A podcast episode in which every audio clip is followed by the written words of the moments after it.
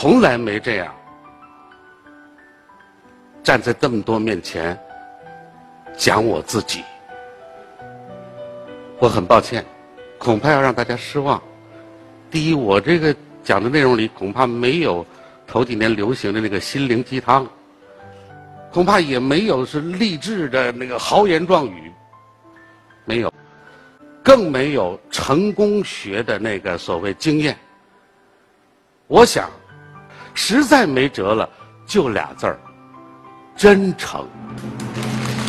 我就秉定了这么两个字儿：真诚。有什么说什么，就简简单单、朴朴实实、原原本本的把人生，我自己的人生的几个那个小故事讲给大家，可以吗？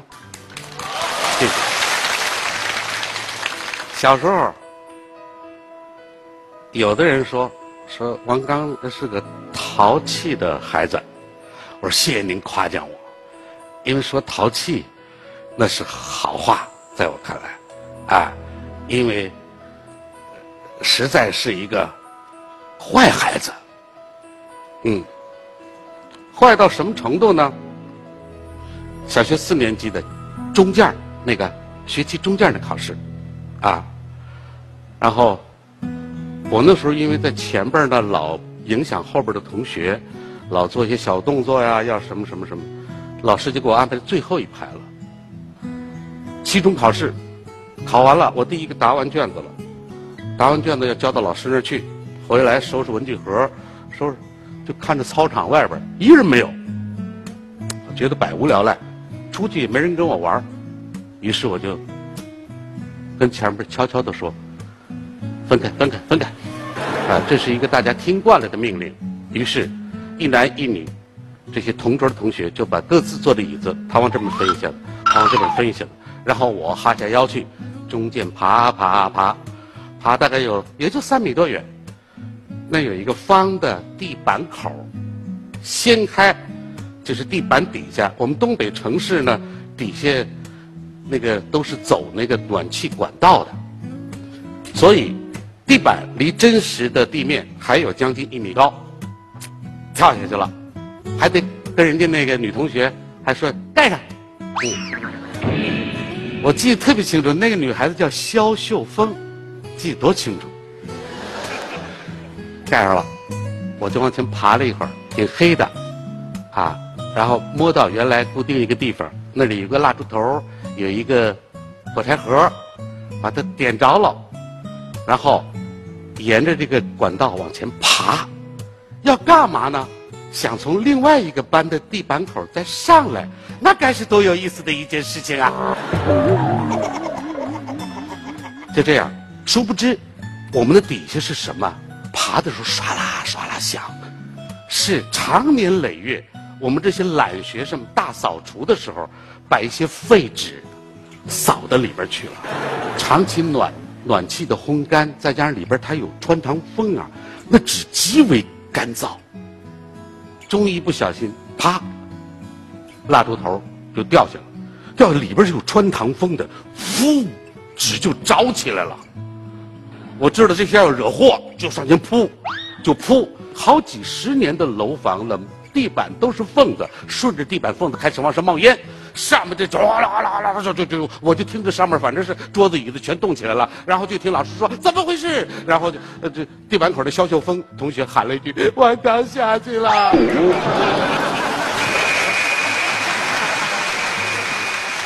大家用各种各样的器皿就开始往下浇，往下浇，然后终于火灭了。我也在底下是拼命的扑，最后我就跟落汤鸡似的，被我们一个叫姓孙一个老师就给提了出来了。嗯，我已经吓得不得了了。老师说了一句话，我差点没哭了。你烧着了没有啊？当然还有很多很多，时间所限不说了。罄竹难书。一九五九年的春天，啊，学校委婉的通知我妈，说五年级开学的时候给你儿子找另外一所学校吧。那意思是变相开除了，而且我已经被记一大过了。然后我就。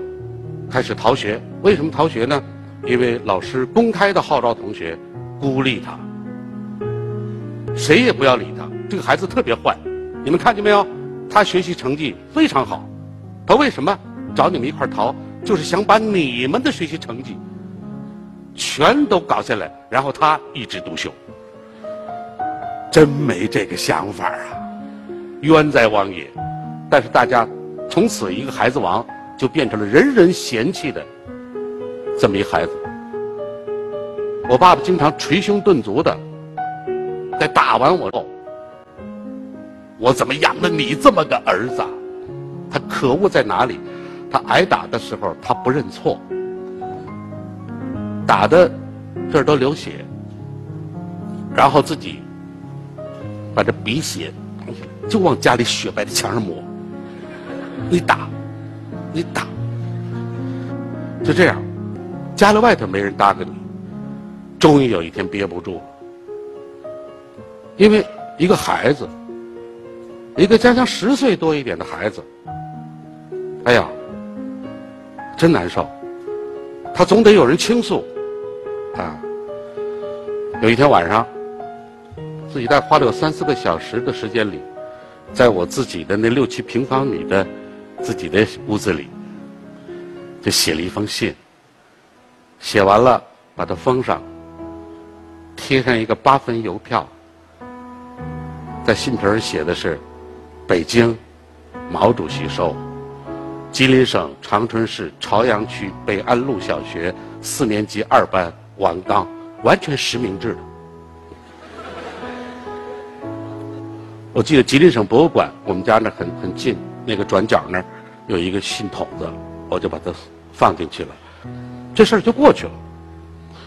大概过了一个礼拜也不十天，忽然有一天，学校找到我妈，说让王刚来一下。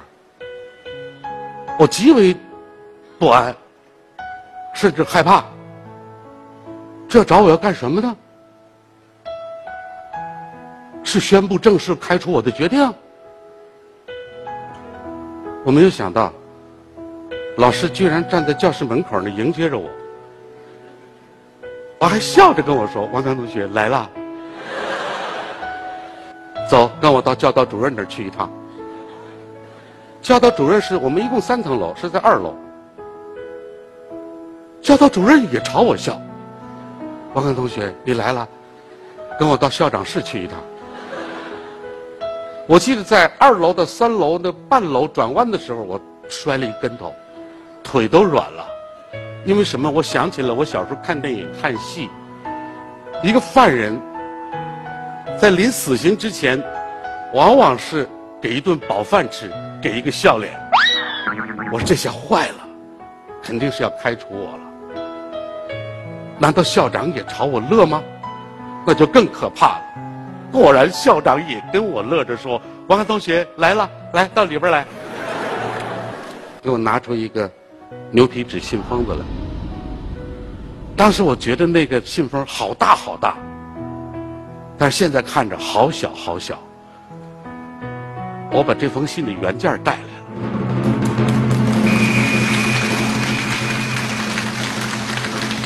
上面写的：吉林省长春市朝阳区北安路小学四年二班王刚小朋友收。中国共产党中央办公厅秘书室，啊，这是中共中央办公厅秘书室的回信，不是毛主席的亲笔回信。里边儿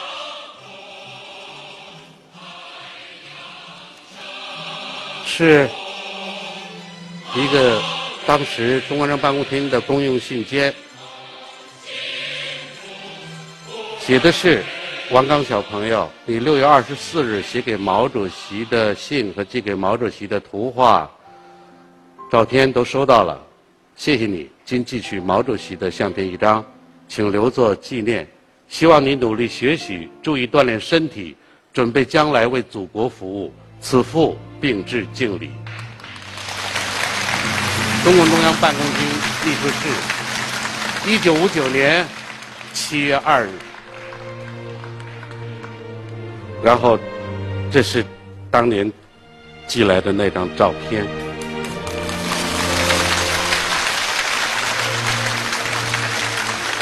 后来还好，还真是一个不错的孩子，好孩子，学习当时一直很好，然后就盼着升大学，结果停课闹革命，从此上大学这个志愿，就算彻底的在那个年头就被杀了，啊，跟大家一样。作为一个知识青年，正好下乡一年的时候，我妈妈突然来个电话，说我跟你爸要响应号召，走武器道路，都要到农村去了。你妹妹呢？呃，人吉林省军区那个宣传队啊，就是文工团呐，已经初步定下来招她了。咱们家四口人呢，马上要分三三线了，啊，你回来一趟吧，回到长春，然后陪我妹妹最后一次。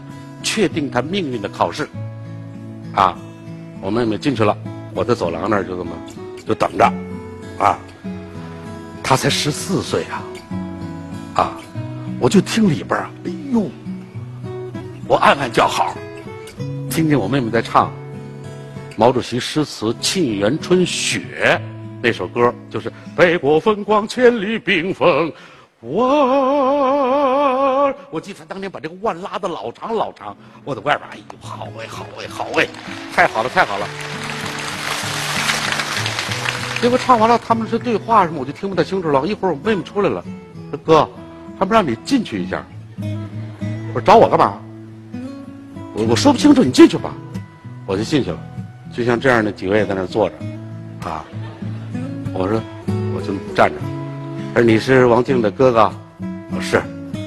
哦，听你妹妹说，她会唱啊，会跳，受你影响。我说你没什么影响，啊，就是平时玩。哦，那你你会干嘛呀？我听这话有点别扭，我就回了一句：那你想让我干嘛呀？你能，你像你妹妹刚才那个《沁园春·雪》。那个，哦，她唱我朗诵好不好？啊，行啊。于是我就，北国风光，千里冰封，万里雪飘，望长城内外，惟余莽莽，上下，顿时滔滔。咦，那你会唱吗？我说我试试吧。我记得我唱的是。毛主席的战士最听党的话，哪里需要到哪里去，哪里辛苦哪里家。就这么唱完了，嗯，哎，你愿意当兵吗？我一听这话，你知道我心里你知道，我告诉你，在当年呢，比你们说这哥俩一个要是北大，一个清华的还，天哪！但是呢，我这人就还不是那种啊，是吧？我当啊，不是这样。我还跟人说，还给人来一句，是跟我妹妹在一块吗？其实心里哎呀呀啊！他说是的，但是新兵锻炼的时候可能不在一块儿。我说行，我当。就这样，又改变了一下自己的命运。一次偶然的机会，我记得辽宁电台的一个老编辑叫刘宝祥，刘宝祥先生，拿来这么大一卷子。王刚啊，有一部好书叫《夜幕下的哈尔滨》，你能不能播一播？其实此之前我已经录过很多了。我说好吧，我那时候就自己改，把当时农村的一条副线呢，就给尽量简化，就留城市抗日斗争的这么一段。哎呦，这个书播出以后。我真的没想到有那么大反响，那是最美的，至今想来从来没有那么美好的感觉。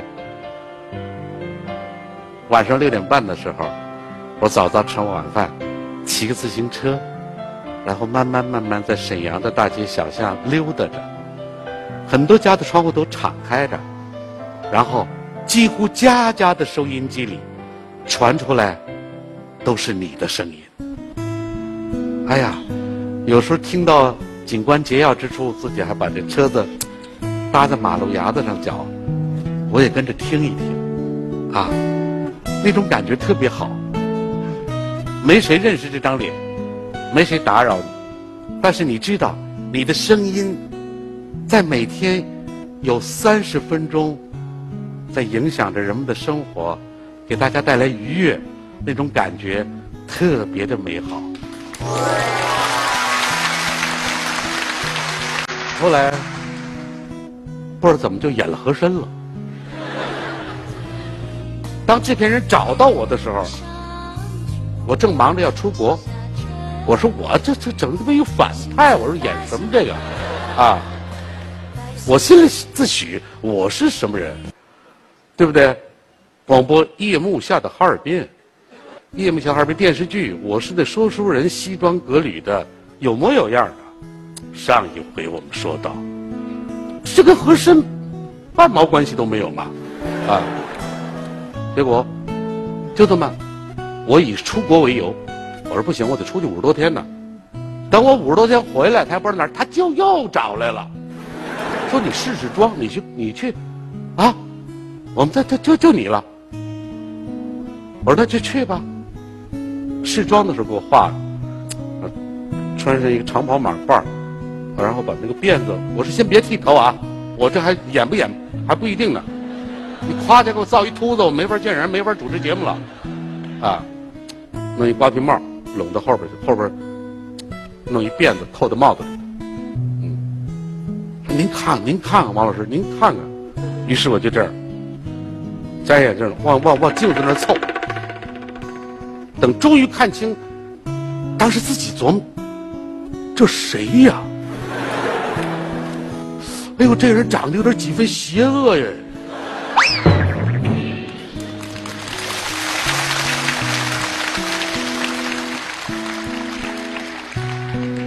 我自己忽然找到了，啊！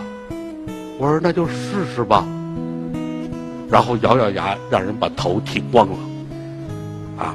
我还记得刚到剧组的时候，我觉得全组的人都是个怀疑的眼光。尤其是当时演六王爷的李丁老师老爷子，啊，王刚，你这跑到我们这堆儿来了，你这是节目主持人，应该是谦谦君子形象啊，你怎么演和珅这么个丑类啊？我就感觉每个剧组的人员脑门上好像都写着仨字儿，他行吗？又过了十天，哎，这仨字儿变了。变成了还可以，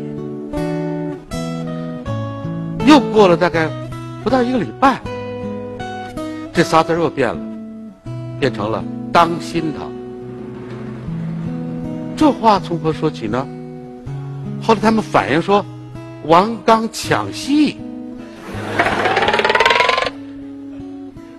我其实没有这样一个一个感觉，但是我是极为认真的，就是说。是偶然得了这么个角色，也没有说我今后要靠靠这个出名，一点都没有。出什么名啊？当年和珅在这个戏里演员表排第五，啊，就是一个小角色，但是我是真认真。当然，和珅的影响，我真的后来没想到这么大，也更没有想到后来居然能够演到三百二十集以上，在不同大概有十部十一部戏里头。啊，他不是生来就坏。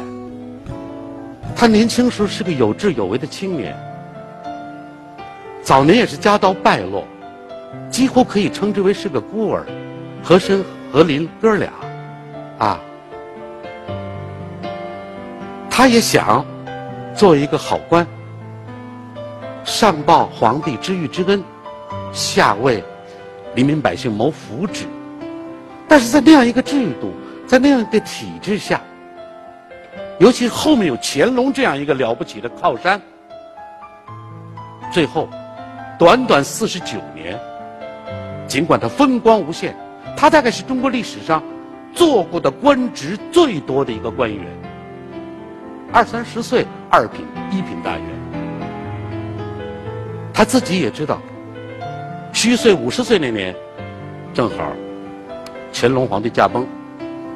嘉庆继位，不过半个多月，就把他刺死了。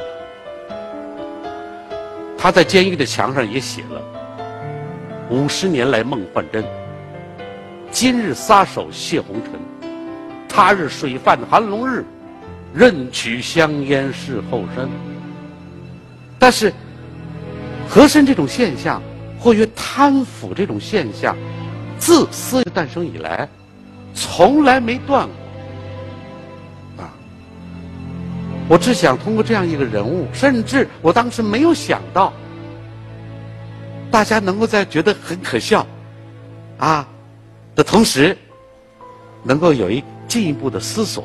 当然，和珅四十九周岁。完了，王刚今年六十五周岁，还站在这儿侃侃而谈。有时候我就想，我比他幸福多了。人再有多的财产有什么用？而且，作为中国历史上最大的贪官，永远钉在了耻辱柱上。我演他三百二十集，今后我终生要引以为戒。